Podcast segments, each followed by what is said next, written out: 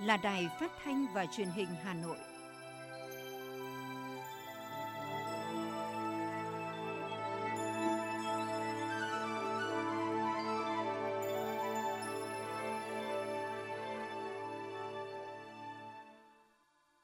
Thưa quý vị và các bạn, bây giờ là chương trình thời sự của Đài Phát thanh và Truyền hình Hà Nội đang được phát trực tiếp trên sóng FM tần số 90 MHz trên ngày thứ bảy, ngày mùng 2 tháng 4 năm 2022 có những nội dung chính sau đây. Phó Thủ tướng Lê Minh Khái ký quyết định bổ sung 449 tỷ đồng để chuẩn bị tổ chức SEA Games 31. Ngân hàng nhà nước điều hành chính sách tiền tệ theo hướng hỗ trợ doanh nghiệp, góp phần phục hồi nền kinh tế. Lượng khách du lịch quốc tế đến với Việt Nam đang tăng mạnh. Phần tin thế giới có những tin chính, Trung Quốc sẽ thúc đẩy cuộc đàm phán hòa bình Nga-Ukraine. Lạm phát khu vực Eurozone trong tháng 3 tăng lên mức cao kỷ lục. Nhật Bản hạ mức độ cảnh báo đi lại tới 106 quốc gia và vùng lãnh thổ. Sau đây là nội dung chi tiết sẽ có trong chương trình. Kính thưa quý vị thính giả, Phó Thủ tướng Lê Minh Khái vừa ký quyết định bổ sung 449 tỷ đồng để chuẩn bị và tổ chức SEA Games 31. Quyết định nêu rõ bổ sung 449 tỷ đồng từ nguồn dự toán chi sự nghiệp thể dục thể thao của ngân sách trung ương năm 2022 để chuẩn bị tổ chức SEA Games 31, trong đó bổ sung cho 4 bộ và cơ quan trung ương là 378,3 tỷ đồng, bổ sung cho thành phố Hà Nội và 11 tỉnh thành phố trực thuộc trung ương là 70,7 tỷ đồng. Các bộ Tài chính, Văn hóa, Thể thao và Du lịch chịu trách nhiệm toàn diện về tính đầy đủ cũng như chính xác của nội dung và số liệu báo cáo. Việc quản lý sử dụng thanh quyết toán số kinh phí được bổ sung bảo đảm theo đúng quy định, đúng chế độ, hiệu quả, tiết kiệm, công khai minh bạch. SEA Games 31 sẽ được khai mạc vào ngày 12 tháng 5 và kết thúc vào ngày 23 tháng 5 năm 2022 tại Hà Nội và 11 tỉnh thành phố lân cận. Đại hội sẽ tổ chức 40 môn thi với 526 nội dung với khoảng 10.000 người tham dự. Phó Thủ tướng Thường trực Chính phủ Phạm Bình Minh đã ký quyết định phê duyệt đề án tổ chức truyền thông chính sách có tác động lớn đến xã hội trong quá trình xây dựng văn bản quy phạm pháp luật giai đoạn 2022-2027. Mục tiêu của đề án nhằm cung cấp thông tin rộng rãi về nội dung của dự thảo chính sách bằng các hình thức phù hợp, đúng quy định pháp luật đến đối tượng chịu sự tác động và toàn xã hội trên cơ sở tương tác, thông tin đa chiều, công khai minh bạch nội dung tiếp thu, giải trình, dự kiến sửa đổi bổ sung, hoàn thiện chính sách thể chế, đảm bảo tại tạo đồng thuận xã hội.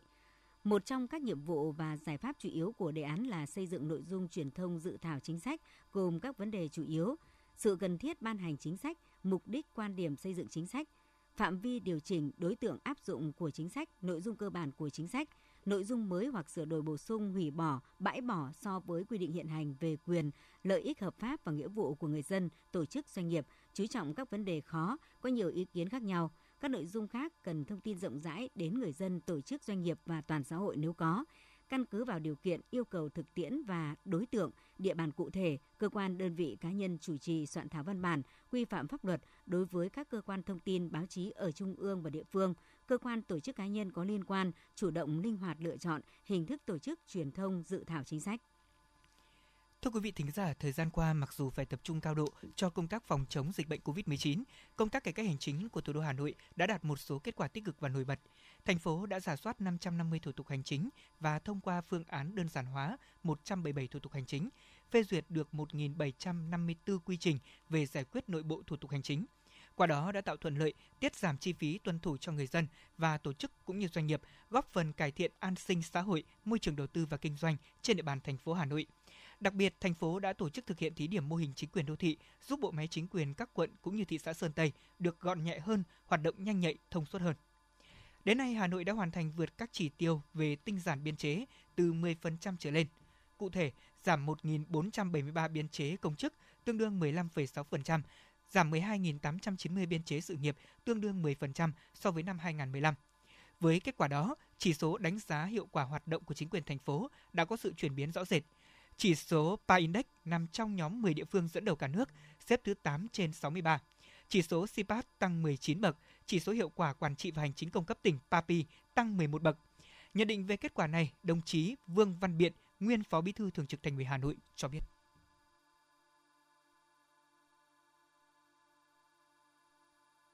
Ở Hà Nội có một cái lợi thế rất tốt, tức là chúng ta với Trung ương là hai cấp nhưng mà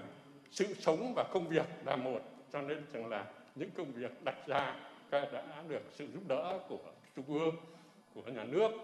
thì ờ, cái thế thành phố mới có cơ hội đưa thành phố và đặt một cái niềm tin rất lớn cho chúng tôi trong những năm tới với sự lãnh đạo đầy kinh nghiệm của các đồng chí qua những cái thời kỳ vừa qua.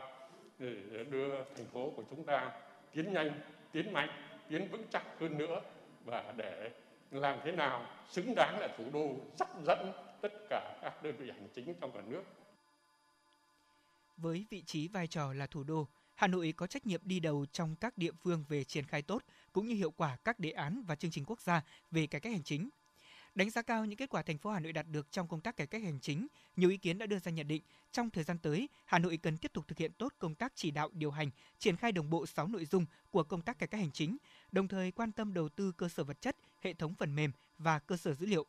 Bên cạnh đó, thành phố cần ra soát lại về chất lượng và năng lực của đội ngũ cán bộ công chức để bảo đảm thực hiện có hiệu quả mô hình chính quyền đô thị. Về xây dựng chính phủ điện tử, chính phủ số, Hà Nội có lợi thế và về kinh phí cũng như nguồn lực, thế nên cần thực hiện tốt hơn nữa. Trước mắt, thành phố cần đẩy nhanh việc thực hiện chữ ký số, nghiên cứu những giải pháp về cải thiện các chỉ số PINDEX, CPAS.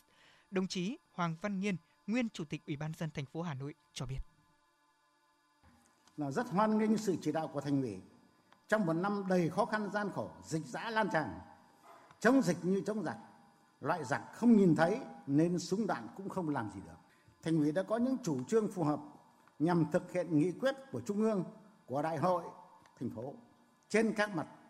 Trong chỉ đạo thực hiện, chính quyền các cấp cũng đã làm tốt các chủ trương của cấp trên, mặc dù Covid-19 đã làm ảnh hưởng rất lớn đến phát triển kinh tế. Thành ủy Ủy ban nhân dân đã chỉ đạo hoàn thành khá toàn diện nhiệm vụ 2021 trong điều kiện đầy khó khăn, vất vả. Trong quá trình tổ chức thực hiện, thành phố Hà Nội sẽ linh hoạt điều chỉnh các nhiệm vụ giải pháp cũng như phương thức để hướng tới việc hoàn thành về đích sớm các mục tiêu nhiệm vụ đã được xác định trong kế hoạch cải cách hành chính giai đoạn 2021-2025. Để triển khai hiệu quả công tác cải cách hành chính của thành phố Hà Nội năm 2022, Ủy ban dân thành phố đã yêu cầu các cơ quan đơn vị căn cứ kế hoạch cải cách hành chính năm 2022 của thành phố để cụ thể hóa, ban hành và triển khai ngay kế hoạch cải cách hành chính năm 2022 của cơ quan đơn vị mình. Chủ tịch Ủy ban dân các quận, huyện, thị xã cũng cần lập đoàn kiểm tra công vụ theo hình thức đột xuất, tái kiểm tra việc thực hiện kết luận được chỉ ra từ lần kiểm tra trước. Cùng với đó là tổ chức hội nghị đối thoại với người dân, tổ chức và doanh nghiệp về một số vấn đề liên quan tới giải quyết công việc thuộc thẩm quyền của cấp huyện và cấp xã. Đối với Ủy ban dân các xã phường thị trấn cần tập trung triển khai thực hiện đúng và đủ những quy định về quy chế dân chủ ở cơ sở, triển khai sáng tạo các giải pháp góp phần nâng cao sự hài lòng của người dân đối với sự phục vụ hành chính của chính quyền. Trên cơ sở kiểm đếm, tiến bộ và chất lượng thực hiện các nhiệm vụ đề án được giao, Sở Nội vụ phối hợp cùng với Văn phòng Ủy ban dân thành phố tổng hợp kết quả báo cáo Chủ tịch Ủy ban dân thành phố tại các cuộc họp giao ban hàng tháng của tập thể Ủy ban dân thành phố, đồng thời cũng xác định rõ trách nhiệm của các cá nhân, báo cáo Chủ tịch Ủy ban dân thành phố xem xét về hình thức xử lý trách nhiệm gắn với việc đánh giá xếp loại hàng tháng của thủ trưởng, giám đốc của các sở ngành. Với quyết tâm vào cuộc của cả hệ thống chính trị thành phố, sự quan tâm đặc biệt của Trung ương, sự hỗ trợ và giúp đỡ của các bộ ngành trung ương, công tác cải cách hành chính của thành phố Hà Nội trong năm 2022 và các năm tiếp theo chắc chắn sẽ tiếp tục có nhiều chuyển biến rõ nét, từ đó góp phần quan trọng thúc đẩy phát triển kinh tế xã hội của thủ đô.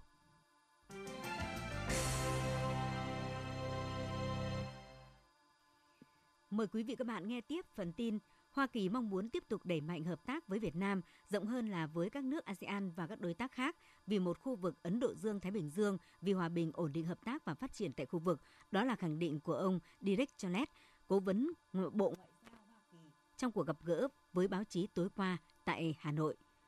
Tại cuộc gặp, cố vấn Bộ Ngoại giao Hoa Kỳ ông Derek Chollet cho biết ông đã có các cuộc gặp với đại diện nhiều bộ ngành của địa Việt Nam thảo luận về mối quan hệ hợp tác song phương Việt Nam Hoa Kỳ trên các lĩnh vực kinh tế thương mại quốc phòng, về ứng phó với biến đổi khí hậu, phòng dịch COVID-19. Theo ông Direct Cholet, Việt Nam đã có những bước phát triển mạnh mẽ thời gian gần đây. Hoa Kỳ vui mừng được hỗ trợ Việt Nam trong công tác phòng chống dịch và khôi phục phát triển kinh tế sau dịch COVID-19. Cố vấn Bộ Ngoại giao Hoa Kỳ cho biết, trong các cuộc làm việc với đại diện các bộ ngành Việt Nam, hai bên đã thảo luận về các biện pháp tăng cường hợp tác song phương và với các nước ASEAN và các đối tác khác trong khu vực Ấn Độ Dương-Thái Bình Dương vì hòa bình ổn định hợp tác và phát triển. Ông Derek Chollet nhấn mạnh Việt Nam là đối tác quan trọng của Hoa Kỳ trong khu vực. Hoa Kỳ hy vọng vào các nội dung hợp tác song phương giữa Việt Nam và Hoa Kỳ sẽ mở ra những chương tiếp theo trong quan hệ hai nước, hướng đến việc nâng tầm quan hệ Việt Nam Hoa Kỳ. Hoa Kỳ sẽ tiếp tục phối hợp với các đối tác để đảm bảo an toàn tự do hàng hải an ninh trên Biển Đông trên cơ sở tôn trọng luật pháp quốc tế, tiếp tục thúc đẩy hợp tác vì một khu vực Ấn Độ Dương-Thái Bình Dương tự do và rộng mở. Thành phố Hà Nội không ghi nhận số ca tử vong nào do COVID-19 trong mấy ngày gần đây. Số mắc mới giảm mạnh liên tục theo ngày. Số ca nặng cũng như nguy kịch chỉ còn 0,1% tổng số ca hiện đang được theo dõi và điều trị. Để có thể tiếp tục khắc phục những hạn chế và khuyết điểm trong công tác phòng chống dịch bệnh COVID-19, Ủy ban dân thành phố Hà Nội mới đây đã ban hành kế hoạch mới nhanh chóng đưa thành phố Hà Nội chuyển sang trạng thái bình thường mới, bảo vệ tối đa về sức khỏe tính mạng của người dân, hạn chế đến mức thấp nhất các ca tử vong do COVID-19 và các nguyên nhân khác. Ủy ban dân thành phố đề nghị sự vào cuộc của tất cả các cấp ủy Đảng, chính quyền, đoàn thể, đồng thời phân cấp phân quyền, phân trách nhiệm cụ thể cho từng đơn vị cá nhân, gắn trách nhiệm của người đứng đầu. Về nhiệm vụ giải pháp, Ủy ban dân thành phố yêu cầu cần nâng cao hơn nữa trách nhiệm của người đứng đầu các đơn vị địa phương, bảo đảm tính chủ động, linh hoạt, tự chịu trách nhiệm, thực hiện quan điểm thống nhất trong lãnh đạo chỉ đạo, đẩy mạnh phân cấp phân quyền trong tổ chức thực hiện đi đôi với việc bảo đảm quyền lực và nâng cao trách nhiệm của đội ngũ cán bộ. Phát huy vai trò nòng cốt của lực lượng y tế, các lực lượng tuyến đầu trong công tác phòng chống dịch bệnh. Ủy ban dân thành phố yêu cầu thực hiện tốt phương châm 4 tại chỗ, đặc biệt đó là chỉ huy, điều phối, phối hợp tại chỗ để đáp ứng tốt có hiệu quả giữa các lực lượng tại chỗ và lực lượng tăng cường khi cần thiết.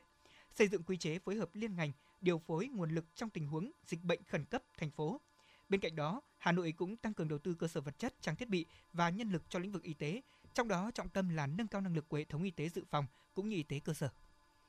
Trước tình hình giá cả của nhiều ngành hàng gia tăng, các chuyên gia lo ngại lạm phát tăng cùng với diễn biến phức tạp địa chính trị thế giới, gây khó khăn trong điều hành chính sách tiền tệ. Tuy nhiên, Ngân hàng Nhà nước vẫn đang điều hành chính sách tiền tệ theo hướng hỗ trợ doanh nghiệp, góp phần phục hồi nền kinh tế. Trong dự báo mới đây, Ngân hàng HSBC nâng nhẹ mức dự báo lạm phát bình quân năm 2022 của Việt Nam từ 2,7% lên 3%. Tuy nhiên, HSBC khẳng định rủi ro không đáng kể. Cũng theo HSBC, thực tế lạm phát nhiên liệu vẫn tiếp tục gia tăng, đẩy số liệu lạm phát tháng 1 lên đến 1,9% so với cùng kỳ năm 2021. Mặc dù vậy, giá lương thực thực phẩm vẫn ổn định trong bối cảnh lạm phát. Báo cáo cũng nhận định mức này không cho thấy một rủi ro đáng kể cho Ngân hàng Nhà nước Việt Nam vì vẫn còn thấp hơn mức lạm phát mục tiêu 4% của chính phủ. Sau những tác động của dịch COVID-19, nhiều quốc gia phải đối mặt áp lực lạm phát tăng cao, trong đó có cả những nền kinh tế hàng đầu như Mỹ, Nhật Bản và các nước châu Âu. Thưa quý vị, áp lực lạm phát cũng khiến cho nhiều người lo ngại về việc duy trì mặt bằng lãi suất thấp như hiện nay không còn là điều dễ dàng. Ở theo chuyên gia kinh tế tiến sĩ Lê Xuân Nghĩa, nguyên phó chủ tịch Ủy ban giám sát tài chính quốc gia, về lý thuyết thì để có thể kiềm chế được lạm phát, chính sách tiền tệ cần phải được thắt chặt lại, lãi suất cũng cần phải được tăng lên. Song nếu thực hiện tăng lãi suất có thể tác động thiếu tích cực tới khả năng phục hồi của các doanh nghiệp. Phó Thống đốc Thường trực Ngân hàng Nhà nước Đào Minh Tú cho biết, năm 2022, điều hành chính sách tiền tệ trong nước phải đối mặt với rất nhiều thách thức và khó khăn, từ những áp lực về lạm phát và giá dầu thế giới tăng cao, xu hướng thu hẹp nới lỏng về tiền tệ cũng như là tăng lãi suất trên phạm vi toàn cầu. Mặc dù nền kinh tế của Việt Nam có độ mở lớn, nhưng chu kỳ phục hồi kinh tế của Việt Nam lại chậm hơn so với các nước và lạm phát trong nước vẫn đang nằm trong tầm kiểm soát, có xu hướng dưới mức mục tiêu được Quốc hội và Chính phủ đề ra. Qua đó giảm bớt những áp lực trên đây, tạo điều kiện để tiếp tục điều hành linh hoạt và đồng bộ các công cụ chính sách tiền tệ, vừa hỗ trợ phục hồi tăng trưởng kinh tế, thế nhưng vẫn đảm bảo giữ vững ổn định kinh tế vĩ mô và kiểm soát lạm phát. Trong bối cảnh đó, Ngân hàng Nhà nước sẽ chủ động và linh hoạt điều hành theo diễn biến kinh tế vĩ mô và tình hình thị trường để chỉ đạo các tổ chức tín dụng tiếp tục nỗ lực tiết giảm chi phí hoạt động và nâng cao năng suất lao động để tối ưu hóa chi phí vốn. Từ đó thì có điều kiện tiếp tục phấn đấu giảm lãi suất cho vay khoảng từ 0,5 đến 1% trong 2 năm 2022-2023, nhất là lãi suất cho vay đối với các lĩnh vực ưu tiên. Số thu ngân sách nhà nước từ hoạt động xuất nhập khẩu từ ngày 1 tháng 3 đến ngày 30 tháng 3 năm 2022 đạt 37.440 tỷ đồng, lũy kế từ đầu năm đến ngày 30 tháng 3 năm 2012 đạt 107.300 tỷ đồng, đạt 30,5% dự toán, đạt 29% chỉ tiêu phấn đấu, tăng 22,44% so với cùng kỳ năm trước. Thông tin trên được Tổng cục Hải quan cho biết vào chiều hôm qua, cũng theo Tổng cục Hải quan, về xuất nhập khẩu hàng hóa trong tháng 3, tổng trị giá xuất nhập khẩu hàng hóa của Việt Nam ước đạt 66,73 tỷ đô la Mỹ, tăng tới 17,93 tỷ đô la Mỹ so với tháng trước, tăng 36,8%. Trong đó, trị giá xuất khẩu đạt 34,06 tỷ đô la Mỹ, tăng 45,5% và trị giá nhập khẩu đạt 32,67 tỷ đô la Mỹ, tăng 28,7%. Với kết quả trên, lũy kế 3 tháng năm 2022, tổng trị giá xuất nhập khẩu hàng hóa của Việt Nam ước đạt 176,35 tỷ đô la Mỹ, tăng 14,4% so với 3 tháng năm 2021. Trong đó, trị giá xuất khẩu ước đạt 88,58 tỷ đô la Mỹ, tăng 12,9%, trị giá nhập khẩu ước đạt 87,77 tỷ đô la Mỹ, tăng 15,9%. Cán cân thương mại hàng hóa của Việt Nam trong tháng 3 năm 2022 ước tính thặng dư 1,39 tỷ đô la Mỹ. Như vậy, lũy kế 3 tháng năm 2022, cả nước ước tính thặng dư 809 triệu đô la Mỹ.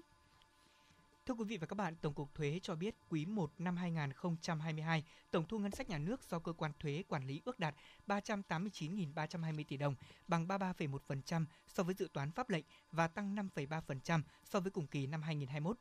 So với dự toán thì có 16 trên 19 khoản thu và sắc thuế đạt trên 25%. Trong đó thì một số khoản thu lớn như là khu vực doanh nghiệp nhà nước ước đạt 27,5%, doanh nghiệp có vốn đầu tư nước ngoài ước đạt 30%, khu vực công thương nghiệp và dịch vụ ngoài quốc doanh ước đạt 34%.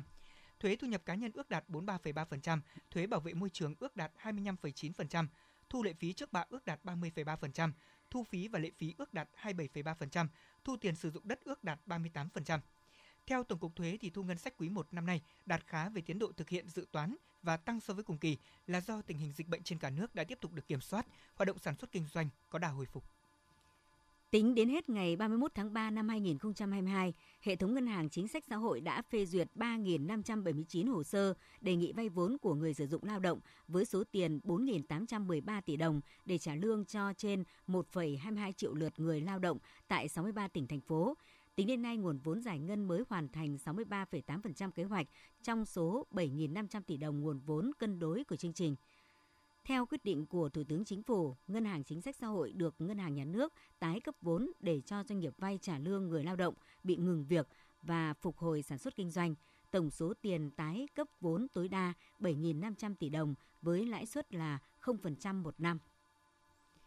Thưa quý vị, sau nhiều ngày xin ý kiến của các cơ quan có liên quan thì mới đây, Ủy ban dân thành phố Hà Nội vừa ban hành quyết định phê duyệt về đồ án quy hoạch phân khu đô thị sông Hồng tỷ lệ 1 trên 5 ngàn, đoạn từ cầu Hồng Hà đến cầu Mễ Sở với quy mô gần 11.000 ha thuộc địa giới hành chính của 55 phường xã thuộc 13 quận huyện. Theo lãnh đạo Ủy ban dân các quận Long Biên, huyện Đông Anh và Gia Lâm, thì việc thành phố phê duyệt quy hoạch phân khu đô thị sông Hồng tỷ lệ 1 trên 5 nghìn sẽ là căn cứ pháp lý cao nhất để địa phương quản lý đất đai, trật tự xây dựng cũng như kêu gọi đầu tư, phát huy hiệu quả của vùng đất bãi này. Và thời gian tới đây thì các địa phương cũng cho biết là sẽ tổ chức tuyên truyền sâu rộng để nhân dân cùng nắm bắt, giám sát và thực hiện quy hoạch.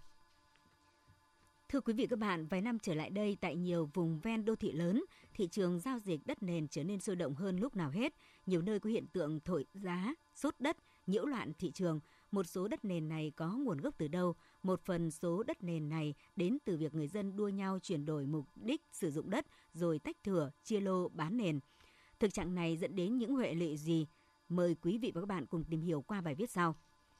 Xã Cổ Đông, thị xã Sơn Tây, Hà Nội, một mảnh đất đang được quảng cáo và giao bán rầm rộ. Tại đây, các công nhân vẫn đang tất bật chia từng lô nhỏ với diện tích từ 60m2 trở lên. Theo xác nhận của Ủy ban nhân dân xã, mảnh đất này đã được chuyển mục đích sử dụng từ đất vườn, ao sen kẹt sang đất ở. Cũng theo hồ sơ của xã, trên mảnh đất này đã tách xong 73 thửa đất. Tuy nhiên, chính người dân ở đây cũng thừa nhận đất phân lô như thế này chỉ để bán cho người từ nơi khác tới.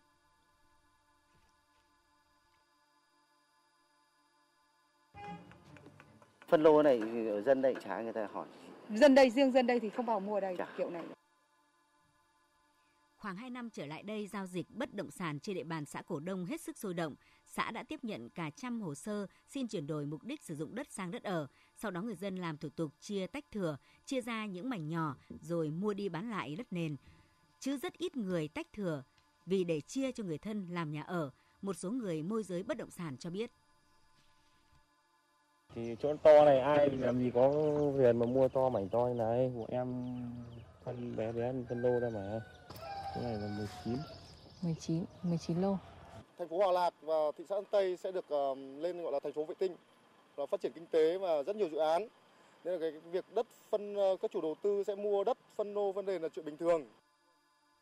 Việc chia lô bán nền đang diễn ra nhộn nhịp như vậy, nhưng chính quyền xã cho biết khi người dân làm các thủ tục như chuyển đổi mục đích sử dụng đất, tách thửa, chính quyền xã không nắm được, dẫn đến những khó khăn trong việc quản lý. Ông Khuất Văn Xuyên, Chủ tịch Ủy ban nhân dân xã Cổ Đông, thị xã Sơn Tây, Hà Nội và ông Nguyễn Trung Thành, Phó trưởng phòng Tài nguyên môi trường thị xã Sơn Tây, Hà Nội cho biết thêm. Còn tất cả những cái thủ tục họ làm về công tác ờ, tách thửa họ đều về sở tài nguyên môi trường họ làm cái đó. Thì sau khi có kết quả thì nó về là cũng là gửi cái thông báo về cho địa phương và từ lúc đó thì địa phương mới biết và với quản lý trong quá trình trật tự xây dựng và cáo chỉ đây là một cái khó khăn cho công tác ờ,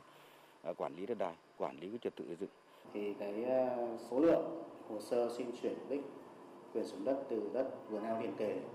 trong vùng đất có nhà ở sang đất ở trên địa bàn Sơn Tây là có tăng hơn so với năm trước. Ví dụ như là người dân họ ừ, không về sinh sống, thế nhưng họ vẫn sở hữu cái quyền sử dụng đất thì mà họ lại không không về để sinh sống thì nó sẽ gây khó cho cái việc là theo quan điểm cá nhân tôi nhé là sẽ gây khó cho cái việc thu nộp thuế một điểm chung là đất phân lô tách thửa thường bị bỏ hoang cho đến khi nào được giá mới bán. Pháp luật tạo điều kiện cho người dân có cơ hội sở hữu đất, nhưng nếu tách thửa để mua đi bán lại đất nền sẽ tạo ra những cơn sốt đất, mang lại hiệu quả kinh tế ngắn hạn cho một vài nhà đầu tư và để lại những vết sẹo. Cho quy hoạch đô thị, giáo sư Đặng Hùng Võ, nguyên thứ trưởng Bộ Tài nguyên và Môi trường phân tích. Là nó tạo ra các nền đất và nó tạo ra đầu cơ nền đất. Và người dân bỏ tiền vào đầu cơ nền đất. Và cơ chế chia lô bán nền tạo ra sốt nền đất. Thế thì tôi cho tiếp tục luật đất đai sắp tới. Theo tôi là dứt khoát cơ chế này không được áp dụng cho mục đích thương mại. Trước tình trạng phân lô, tách thửa diễn biến phức tạp đầu năm nay, Lâm Đồng, Ủy ban nhân dân thành phố Đồng Xoài, Bình Phước đều đã tạm dừng việc tiếp nhận, xem xét giải quyết các thủ tục liên quan đến việc phân lô, tách thửa đất và mới đây nhất, Sở Tài nguyên và Môi trường Hà Nội cũng có văn bản đề nghị Ủy ban nhân dân các quận, huyện, thị xã tạm dừng phân lô, tách thửa đối với đất nông nghiệp trừ một số trường hợp cụ thể.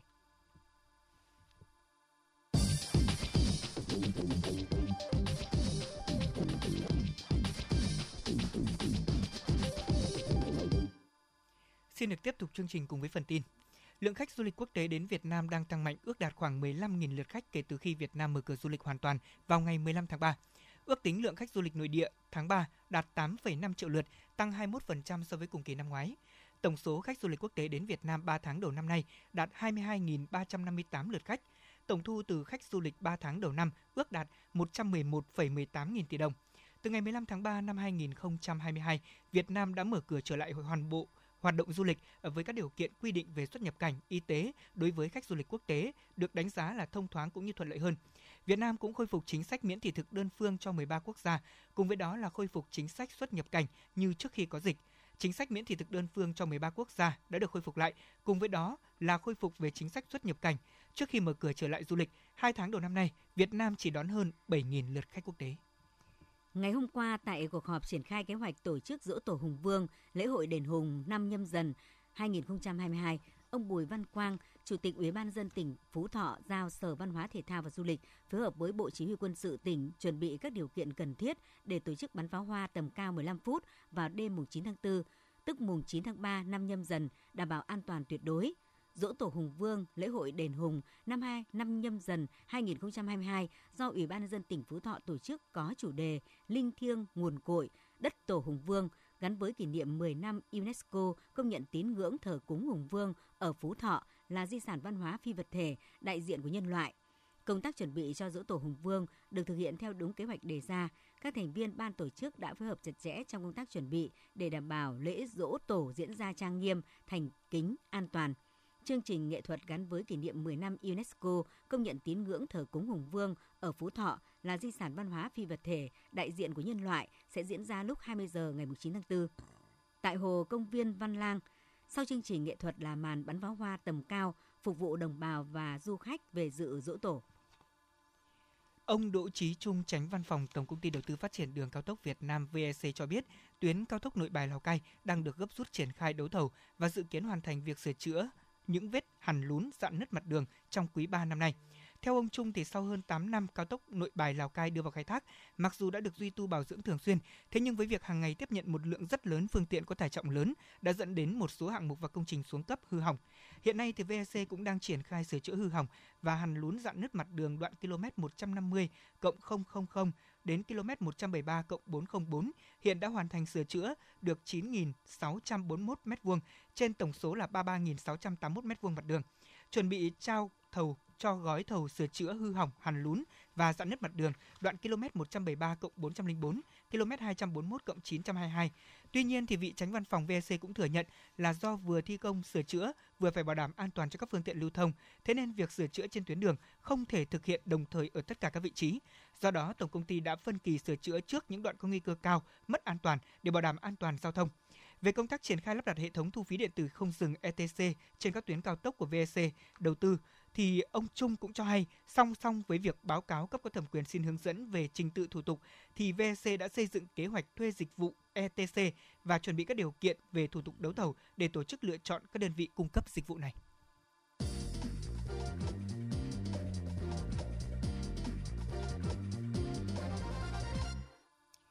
Xin chuyển sang phần tin thế giới. Đài truyền hình Trung ương Trung Quốc đưa tin, Thủ tướng nước này Lý Khắc Cường cho biết Bắc Kinh sẽ thúc đẩy cuộc đàm phán hòa bình Nga-Ukraine theo cách riêng của mình. Phát biểu với các nhà lãnh đạo Liên minh châu Âu tham dự hội nghị thượng đỉnh đầu tiên theo hình thức trực tuyến sau 2 năm, Thủ tướng Lý Khắc Cường nhắc lại quan điểm của Bắc Kinh ủng hộ việc bảo vệ luật pháp và các chuẩn mực quốc tế, trong đó có sự toàn vẹn lãnh thổ của tất cả các quốc gia.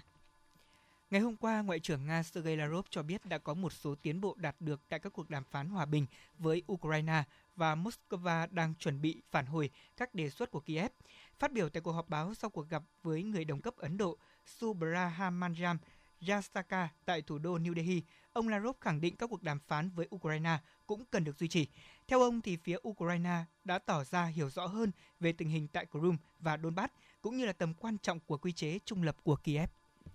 Nga hôm qua thông báo sẽ mở rộng danh sách các nhân vật thuộc Liên minh châu Âu EU bị cấm nhập cảnh vào Nga. Biện pháp này nhằm đáp trả các lệnh trừng phạt của phương Tây đối với Moscow liên quan đến vấn đề Ukraine. Trong một tuyên bố, Bộ Ngoại giao Nga cho biết các biện pháp hạn chế sẽ được áp dụng đối với các nhà lãnh đạo hàng đầu của Liên minh châu Âu EU, trong đó có một số ủy viên châu Âu và những người đứng đầu các tổ chức quân sự EU, cùng nhiều thành viên của Nghị viện châu Âu, những người đã thúc đẩy các chính sách chống lại Nga. Nguồn tin từ truyền thông Đức ngày hôm qua cho biết là Bộ Quốc phòng nước này đã chấp thuận việc chuyển giao lô khí tài quân sự mới cho Ukraine, đó là các xe chiến đấu bọc thép PBV-501. Ở ờ, theo phê duyệt của Bộ trưởng Bộ Quốc phòng Đức Charles Lambert, 58 xe chiến đấu PPV-501 từ biên chế của Quân đội Cộng hòa Dân chủ Đức trước đây do Cộng hòa Séc quản lý sau khi nước Đức thống nhất sẽ được chuyển giao cho Ukraine. Xe chiến đấu bọc thép BBV-501 được trang bị đạn pháo và súng máy. Loại xe này là một phần trang bị tiêu chuẩn của quân đội khối hiệp ước phát ra trước đây. Ngày hôm qua, Israel và các tiểu vương quốc Ả Rập thống nhất thông báo hai nước đã nhất trí các điều khoản trong Hiệp định Thương mại Tự do nhằm tăng cường quan hệ thương mại sau khi bình thường hóa quan hệ. Trong một tuyên bố, Bộ trưởng Kinh tế và Công nghiệp Israel Oner Barbervai nhấn mạnh đây là hiệp định lịch sử, trong đó bãi bỏ thuế đối với 95% lượng hàng hóa trao đổi giữa hai nước. Theo số liệu do cơ quan thống kê Liên minh châu Âu công bố vào ngày 1 tháng 4, thì lạm phát tại khu vực đồng tiền chung châu Âu Eurozone trong tháng 3 vừa qua đã tăng lên mức kỷ lục là 7,5%, cao hơn rất nhiều so với mức dự báo trước đó 6,6%. Mức tăng giá tiêu dùng tại 19 nước sử dụng đồng tiền chung này cũng đã tăng nhanh từ 5,9% trong tháng 2 khi mà xung đột tại Ukraine và các lệnh trừng phạt nhằm vào Nga đẩy giá nhiên liệu và khí đốt lên mức cao kỷ lục. Dù năng lượng là nguyên nhân chính khiến lạm phát tăng vọt, tuy nhiên lạm phát giá thực phẩm, dịch vụ và một số mặt hàng lâu bền đều cao hơn so với mục tiêu là 2% do Ngân hàng Trung ương châu Âu ECB đưa ra. Việc Australia đã từ bỏ thỏa thuận tàu ngầm trị giá hơn 60 tỷ đô la Mỹ với Pháp có thể khiến chính quyền Canberra chịu thiệt hại tới hơn 4 tỷ đô la Mỹ. Năm ngoái, Thủ tướng Australia Scott Morrison đã hủy bỏ hợp đồng tàu ngầm với nhà thầu quốc phòng Naval Group của Pháp, thay vào đó là phát triển các tàu ngầm chạy bằng năng lượng hạt nhân như một phần của thỏa thuận an ninh mang tính bước ngoặt với Mỹ và Anh. Những người có miễn dịch lai được nhờ tiêm vaccine đầy đủ và từng mắc COVID-19 có khả năng bảo vệ rất cao, chống lại sự xâm nhập của SARS-CoV-2 hiệu quả nhất. Đây cũng chính là kết luận được rút ra từ hai nghiên cứu mới nhất được công bố trong ngày hôm nay. Theo nghiên cứu này thì đối với những người từng dương tính với SARS-CoV-2 được tiêm vaccine ngừa COVID-19 của các hãng như là Pfizer, AstraZeneca có hiệu quả ngăn ngừa bệnh trở nặng và nhập viện lên đến 90%, trong khi vaccine của Sinovac và Johnson Johnson các tỷ lệ này lần lượt là 81% và 58%. Ngày hôm qua, Nhật Bản đã hạ thấp cảnh báo đi lại tới 106 quốc gia, bao gồm Mỹ và Ấn Độ, liên quan tới đại dịch COVID-19. Không còn khuyến cáo công dân Nhật Bản không nên đi du lịch đến các nước này. Bộ Ngoại giao Nhật Bản đã hạ mức cảnh báo đi lại tới các quốc gia này, trong đó có Anh, Pháp và Đức ở cấp độ 3, mức cao thứ hai lên thang 4 điểm xuống cấp độ 2. Trong khi đó, 56 quốc gia và khu vực là vẫn nằm trong diện cảnh báo cấp độ 3, bao gồm 40 quốc gia ở Trung Đông và châu Phi, 10 quốc gia ở châu Âu và 6 quốc gia ở khu vực Mỹ Latin. Cùng ngày thì chuyên gia dịch tễ học Yu Wanju khẳng định Trung Quốc cần tuân thủ việc thực hành chính sách không Covid, Zero Covid một cách linh hoạt. Theo ông này thì biến thể BA.2 của Omicron có khả năng lây lan nhanh chóng, sẽ lây nhiễm chéo cho nhiều người trong một thời gian rất ngắn và vẫn có thể gây ra những nguy cơ nghiêm trọng. Do đó, chuyên gia này vẫn cho rằng cần tuân thủ cách tiếp cận không Covid đối với Trung Quốc một cách linh hoạt.